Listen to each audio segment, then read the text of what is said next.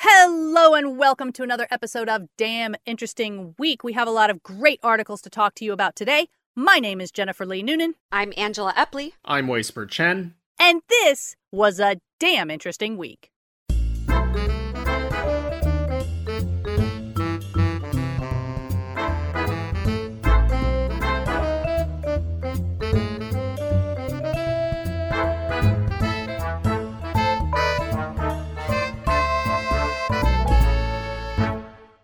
So let's get started with our first link. First, First link. link. from AP News, we have a new medical breakthrough. In a first, U.S. surgeons have transplanted a pig heart into a human patient.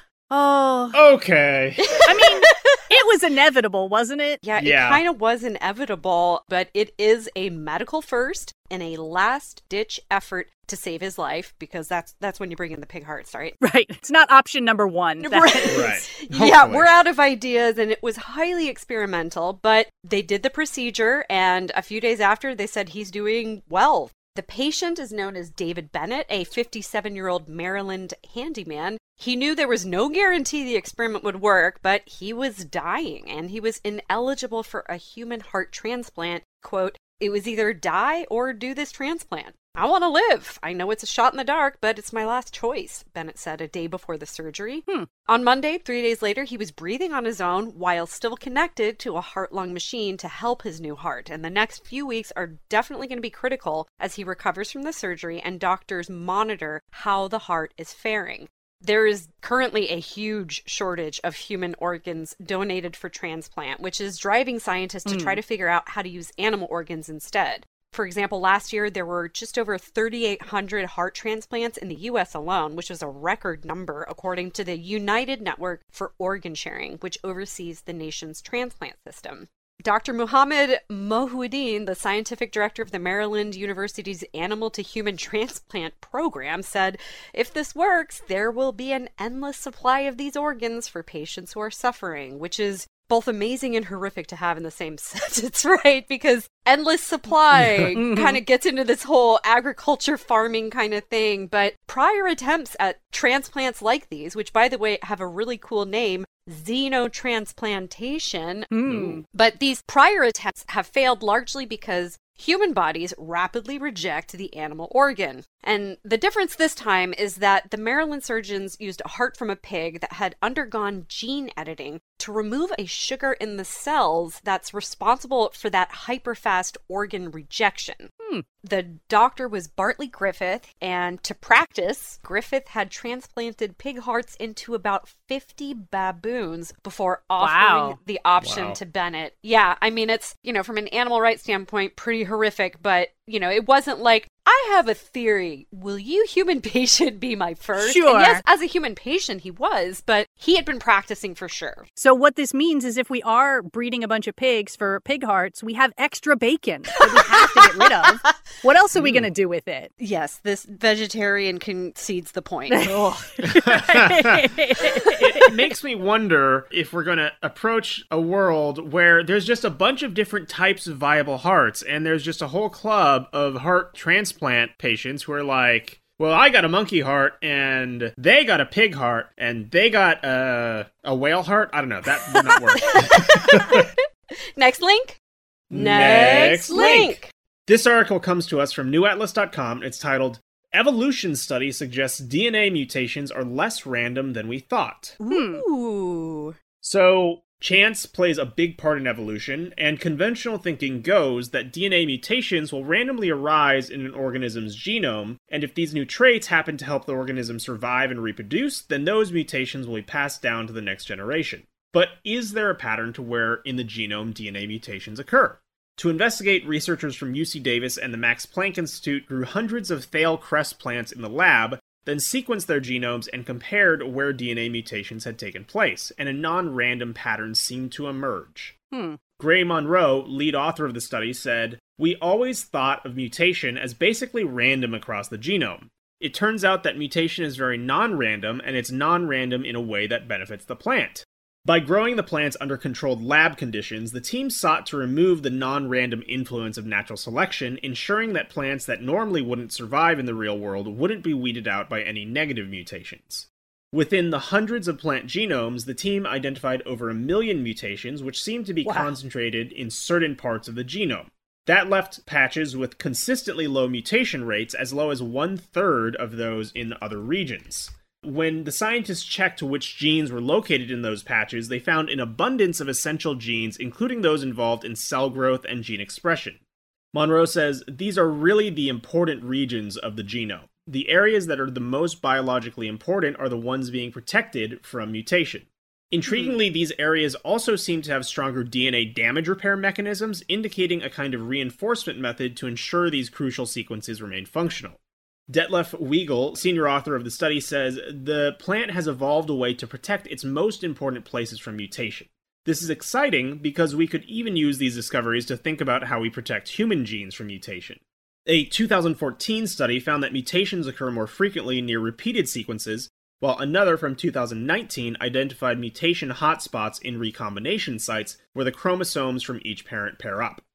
The researchers on the new study say that this work could eventually lead to improvements in engineering better crops and even controlling human diseases caused by DNA mutations, such as some types of cancer. But any applications in these areas are no doubt a long way off. Sure, but that's what you got to say on every study is like, we don't know what this could be good for, but it might change everything. right. We certainly haven't already tried this 50 times right. and are just waiting for the right person. Okay, hold on. What if the mutation is a favorable one? Um, I'm not sure based on this. I mean, what it seems to be saying is that overall there are certain key areas of DNA which nature or evolution have deemed super essential and have, you know, borne up the test of time. And so, even if you get positive mutations in there, I think what it's saying, and obviously this is all extrapolation from one study, but it's possible that even positive mutations could have a harder time persisting or getting in there. Mm. The thing is, like, it's. I don't have any problem as a podcast commentator extrapolating and saying that humans probably do this too, because why not? And also, I've always wondered how it is that we don't just randomly constantly mutate and then just, you know, huge swaths of us die off because we have bizarro mutations Right. that don't make any sense, right? So there's some level of intuitive sense that this makes to me. But um in terms of actually changing those core areas of our DNA, I'd be fine not messing with that. You know, we can get Right. other mutations in other places. we want to get wings. We don't want to get like complete fundamental change of our biology. exactly. That would be bad, probably, Right, yes, most right. likely. Super speed, not kidney failure. Okay, thanks. Exactly. Yeah. Next link. Next, Next link. link. All right. Well, we've talked before on this podcast about how Bitcoin mining and cryptocurrencies in general take up a huge amount of energy, right? Mm-hmm. Mhm. And if you're against that, or if you're just not a fan of crypto bros, then you will probably find this next article from The Guardian very delightful indeed. it's called Panic as Kosovo pulls the plug on its energy guzzling Bitcoin miners. Ooh. So, Kosovo in particular is a very interesting case study when it comes to Bitcoin mining due to a number of socio political and economic factors. To start, Kosovo has a huge natural reserve of lignite, which is a low grade form of coal, and 90% of their domestic energy production comes from lignite. So, overall, they have the cheapest energy prices of any country in Europe, which Hmm. that alone makes them an ideal place to set up your Bitcoin farm. You're going to be paying less for the electricity you use. But on top of that, the government heavily subsidizes the cost of electricity in Kosovo because most of its citizens live in extreme poverty and couldn't afford it otherwise, even given how abundant the lignite already is. Hmm. On top of that, the northern region of Kosovo is populated by a Serbian majority that does not recognize the government as legitimate. And while they haven't been in open conflict for a while, you may recall the war in Kosovo, one of the stalemates they've apparently settled on is that the Serbian portion of the country simply doesn't pay their electric bill. Oh. And the government keeps them lit up anyway. Wow. Yeah, because I think basically the government's position is well, we could cut them off, But then that would inflame tensions, and then there would be Mhm. riots and protests, and then the whole war would flare up again. So we're just, you know, we're going to let them have this one. Wow, I love how that's an option. Take note, USA. Sorry. So, energy in northern Kosovo is effectively free, which is obviously very tempting for crypto miners. hmm But believe it or not, there are downsides to putting your incredibly expensive computer operation in an unstable country. this past December, one of Kosovo's two aging power plants had to be shut down, resulting in severe energy shortages and rolling blackouts across the country. And admittedly, we here in Texas don't really get to look down our noses at them for that, given what happened with our own energy grid a year ago. Yeah. And in fact, they actually fared a little better than we did because they were able to import energy from outside their borders, though it was at a much higher price. But this crisis was apparently the push their government needed to say, hang on, why are we subsidizing these thousands of Bitcoin mining operations when our own citizens are sitting in the dark? Yeah. So, in January, Kosovo announced a 60 day ban on all crypto mining operations in the country. And police and customs officers have already begun conducting raids on known server farms and seizing Wow. hundreds of pieces of hardware. And most of the miners do seem to believe that the 60 day ban will be extended because social media groups dedicated to crypto mining have since been flooded with offers to sell off equipment based in Kosovo at drastically reduced prices. Yikes. The process is especially tricky because, not surprisingly, almost none of the people who own mining farms in Kosovo actually live in Kosovo. So, packing everything up and moving it to a neighboring country is not something they can easily pull mm-hmm. off. But even if they could, Kosovo is not alone. Last September, the 10 most powerful regulators in China vowed to kill off what was at that time the world's biggest cryptocurrency mining industry. And just a few weeks before Kosovo pulled the plug, Icelandic utility regulators began turning away all new mining operations, due again to power shortages throughout the winter. Meanwhile, in the US, the Congressional Energy and Commerce Committee announced that they're going to hold a hearing on the issue, which is not as bold of a move as some of these other countries are taking. But the article does provide an opposing perspective from Jason Deane, chief Bitcoin analyst at Quantum Economics, who believes that the current teething problems of the industry are outweighed by the benefits crypto provides, including the offer of instant financial transactions without the use of a third party and a certainty that there will be instant settlement on your transactions. And most mining operations are making promises to switch to renewable energy sources as soon as possible. But Alex DeVries, a Paris based economist, says his research shows that only about 25% of them currently are. So, you know, I guess as in everything, figure out your own risk tolerance. It's an investment. it could pay off, it could go under. That's how it works. I know what my risk tolerance is, and it does not involve the whims of the Kosovo government.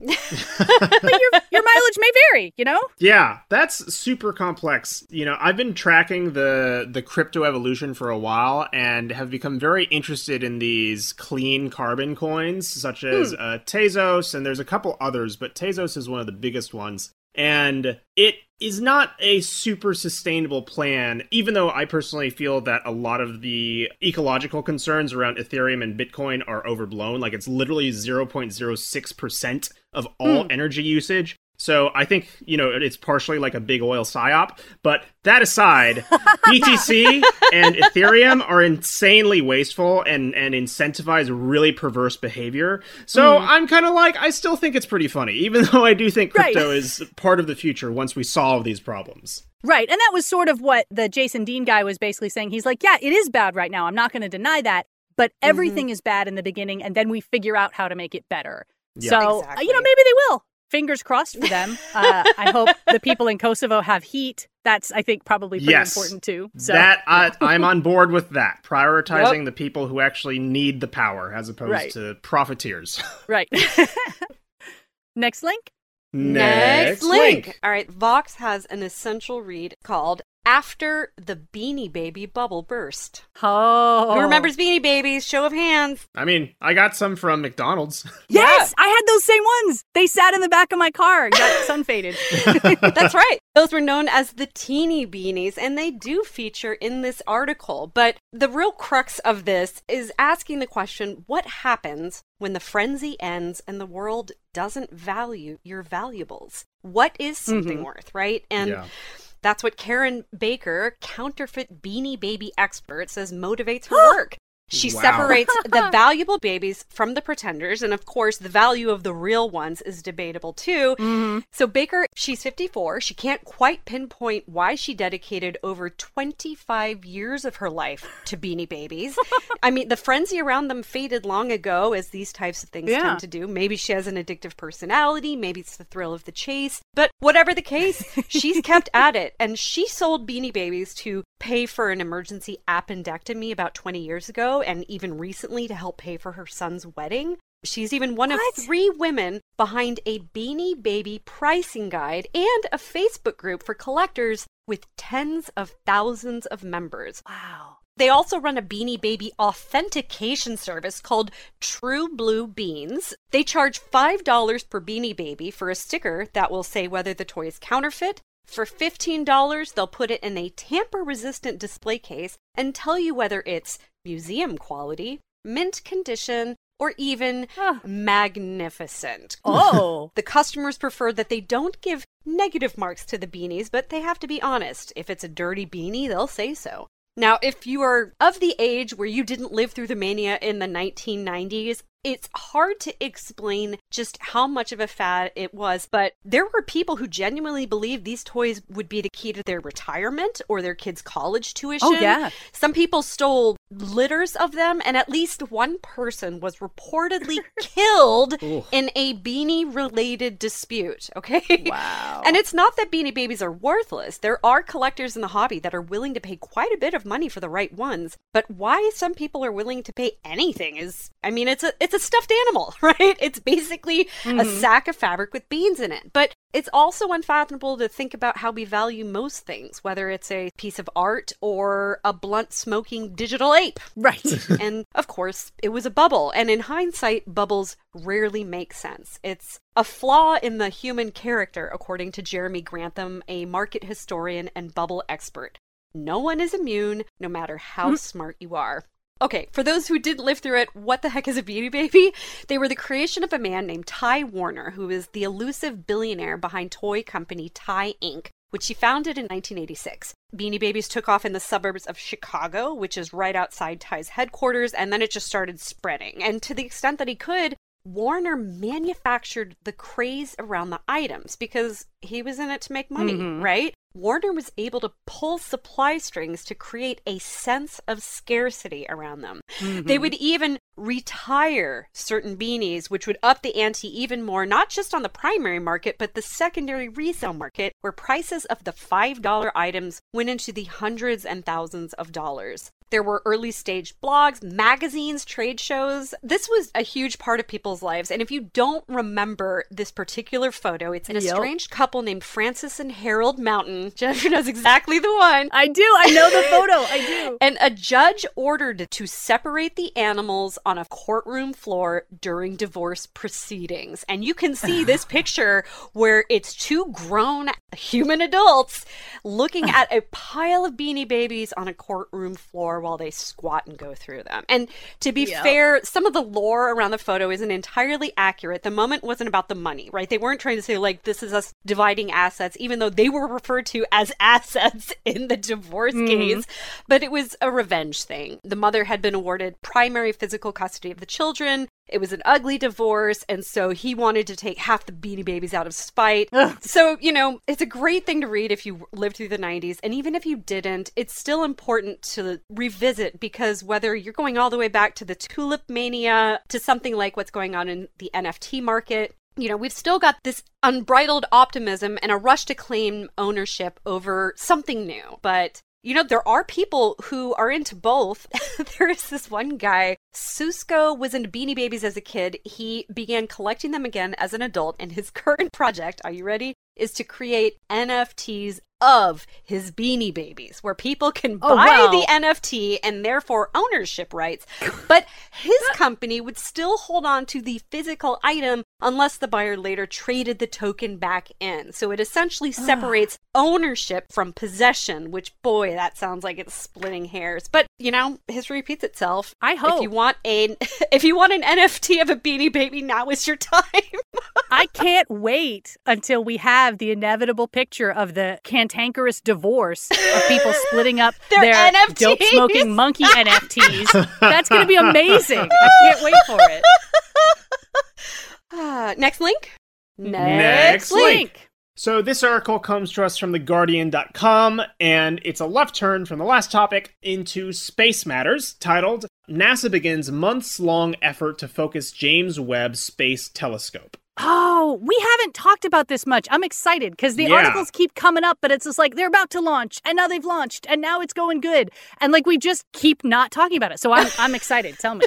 yeah. So, for those of y'all who don't know about the James Webb Space Telescope, it is the biggest, baddest, most complicated telescope we have launched into space yet, and it was really like an incredible, incredible feat of engineering. I didn't look into it too much as it was happening, but other people told me that the entire time, all of the engineers that were interviewed looked like they were going to throw up the entire time Yeah. they're asked about it. Um, so the fact that this is launched is actually incredible. Yeah. So the next effort is to embark on a months long painstaking process of bringing its newly launched James Webb Space Telescope into focus. A task due for completion in time for this revolutionary eye in the sky to begin peering into the cosmos by early summer. Hmm. So, mission control engineers at NASA's Goddard Space Flight Center in Greenbelt, Maryland, began by sending their initial commands to tiny motors called actuators that slowly position and fine tune the telescope's principal mirror.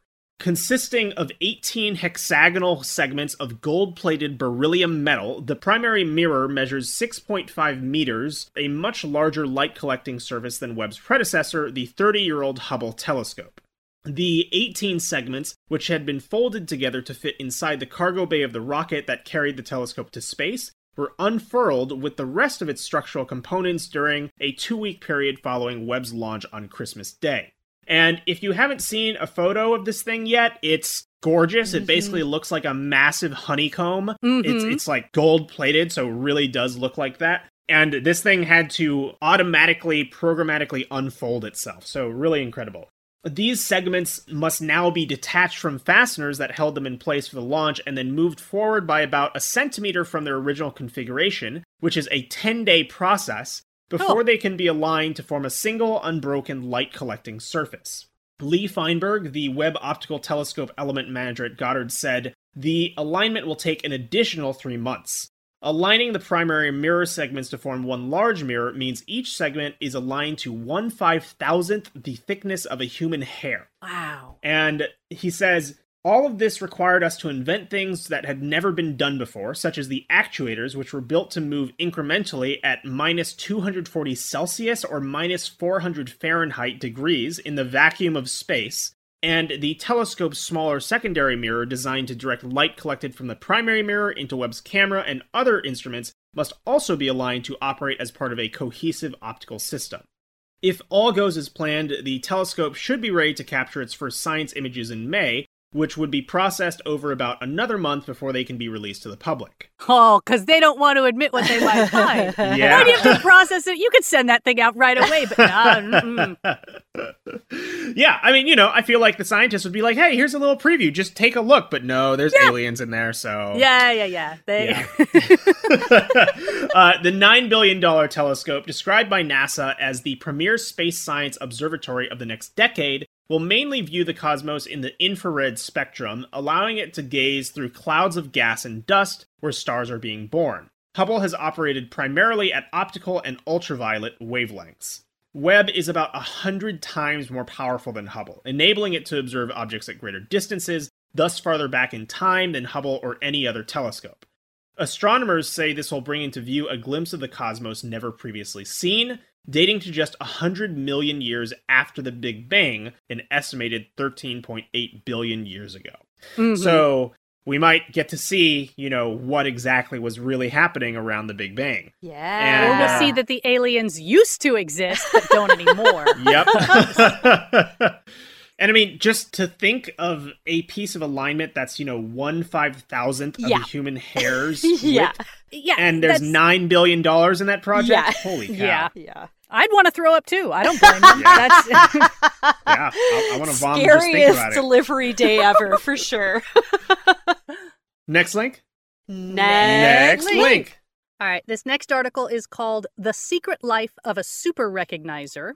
Mm. And it's probably pretty self explanatory, but a super recognizer is someone whose ability to remember and recognize faces is in the top 1% of the population. Oh, what a handy trick to have. Good lord. it, it does turn out to be pretty useful, yeah. So the article tells the story of Yenny Seo, who, as a young child, would often surprise her mother by pointing out a stranger in the grocery store and remarking that it was the same person they'd passed on the street several weeks earlier.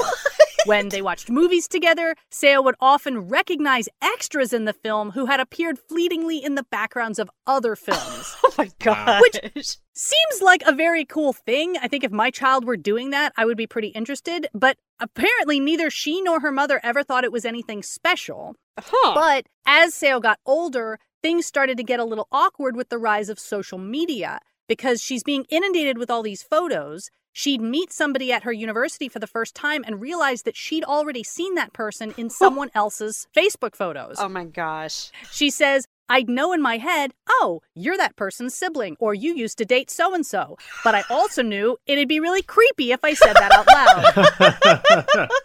It's almost like having a built-in predilection towards looking like a stalker just based on the fact that you can retain that visual memory Mhm. so well. well, and and you got to feel for it because like she can't help it. She recognizes the person. You Mhm. can't not remember something that you remember.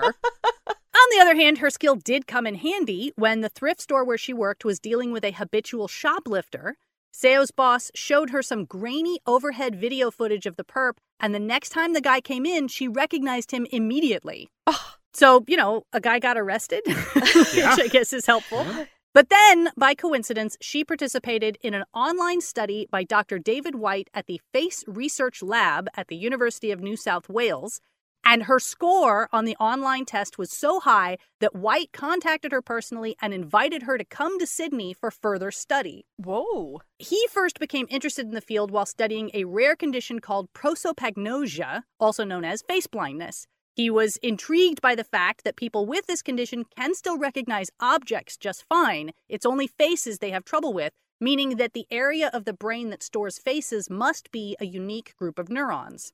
And so far, White's research has shown that facial recognition skills are at least partly genetic because identical twins show similar performance levels, but also that the eye tracking of super recognizers tends to spread out more around the face, suggesting hmm. that they're taking in more details as they look at someone instead of focusing on just one feature. Mm. Unfortunately, one of the main things hindering White's research has been the difficulty in finding super recognizers for testing, which is why he and his team created the online screening tool, which is linked in the article if you want to see how you measure up.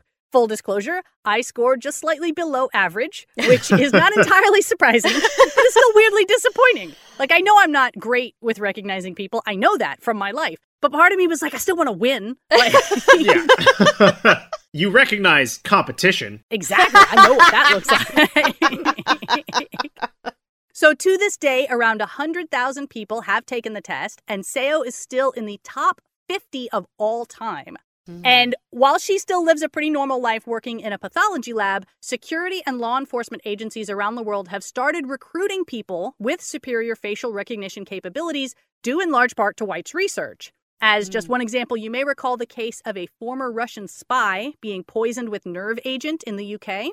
The CCTV footage from that event was examined by a team of super recognizers working for the London Metro Police, and their input was instrumental in catching the perpetrators. Wow. And lest you think things have gotten any easier for criminals during the pandemic, Seo says she's just as good at recognizing people even with a face mask on. So you can't escape her. If she's out there and she knows you, she's going to get you. But only if you visit her pathology lab, I guess. She's not putting her skill to use. But it, it is really fascinating, though, that like the human face is such a unique thing that sort of evolutionarily is so Mhm. important to us that it gets its own region of the brain. It's not the same as recognizing an image of a landscape or anything Mhm. else. It's a completely unique part of your brain. Yeah. Yeah, I guess it also explains why it can be so hard to tell animals apart versus people, right? Like if you don't know the animals and they're the same breed, or like you look at a pack of crows, Mhm. I can totally remember somebody out of a group of people, but I could not do that for crows, which no, makes sense. I just read a book, actually, weirdly. It was fiction. It was kind of an absurdist satire thing called The Constant Rabbit. And part of the premise of this book was that there were huge anthropomorphized rabbits living among people, Hmm. and they had all of their socio political problems. But one of the big plot points of the book was that humans had a really hard time distinguishing one rabbit for another, but the rabbits also had a really hard time distinguishing human faces. And so you could pose Mm. as somebody else, and the rabbits wouldn't really know. You could just sort of wear the same hat as this other guy. They'd be like, yeah, that looks like the guy I know. and, What's interesting is that actually they have done studies of crows, and crows are quite good at remembering human faces. So Hmm, mm-hmm. maybe I'm just a jerk. I don't know. Hard to tell. I can't tell apart the crows either. I think Okay, the crows are that's good. coming for us, Yeah. and that's that's our fate. They have a clear advantage in this future society. Okay, enough with this specious garbage, y'all. All crows look the same. I've had it. I've had it. Right. Next link. Next link. link. All right, this one's a quickie that goes to our fellow Texans. Ars Technica is reporting that scammers have been putting fake QR codes on parking meters to basically grab your deeds. So, if you're in Hmm. Houston, Austin, or San Antonio and you are going downtown, do not use QR code stickers on the parking meters. But you you still have to scan it, right? like you have to walk up and actively choose to scan it with your phone. yes, you do. That Okay. is how QR codes work. I It- just, you know, because it seems like it's somehow going to reach out and get you, but you still have to interact with it. I guess it's the fact that they're tricking you into interacting with it because Yes. it looks official. Yeah, Okay. it, it is an opt in scam, and it's made more complicated by the fact, at least, the Austin downtown meters have been kind of upgraded or changed. And Mhm. so there are like new instructions and different intakes. And so it's easy to see how that might be confusing. But as far back as December 20th, people attempting to pay for parking using these QR codes, you're just going to go to a fraudulent website and submit a payment to a fraudulent vendor. Hmm. They go to a quick pay parking website at the domain passportlab.xyz, which is. Oh, that's always suspicious. Yeah. And so we're not really sure how many people have been tricked into paying these fraudsters, but know this the city does not use QR codes because of situations just like Hmm. these. So if you're not in Texas, don't worry about it. Yet, like, I mean, a good idea spreads fast. I wouldn't be surprised if this is already in some other cities. They just don't know it yet. Yeah, I guess, and me actually reading this article out loud for a podcast may have inadvertently contributed to the spread. So, uh, Now you've done it. oh gosh. Uh, if we have any criminals who are big fans, please don't. Please don't. I mean, parking downtown and paying for it is already such a scam. Yeah. Why Yeah. would you kick someone when they're down? If they're already having to park downtown, they're not in a good place in their life. Just leave them alone. Like- See, but now I'm suspicious of all of those QR codes because I admit I didn't even have a reader on my phone until the pandemic, where now all of the menus are Ah, hands free. yeah, yeah. You have to use your own device to scan it. And so Well- I had to break down and install a QR code reader and actually learn- how to use it. Well, at least at the menu, they're not asking you for the money on that platform, are they? It's just here is a. There, there was one restaurant that did, but it was very like the waitress was like, "Click there," and like it was legit. I assume. If not, we didn't pay for the meal, so either way, we're not the ones who got scammed. all right, well, that is all we have time for today. We're so glad you've joined us. Some of the articles we did not have time to get to today include a library the internet can't get enough of, the attack of zombie science, and we don't know why, but being in space causes us to destroy our blood. So, all that and more, plus everything we talked about today, can be found at damninteresting.com. If you like our podcast and want to support us and our ad-free content, you can do so at patreon.com slash damninterestingweek. In the meantime, my name is Jennifer Lee Noonan, I'm Angela Epley. I'm Weisper Chen. and we hope you have a damn interesting week. Bye-bye.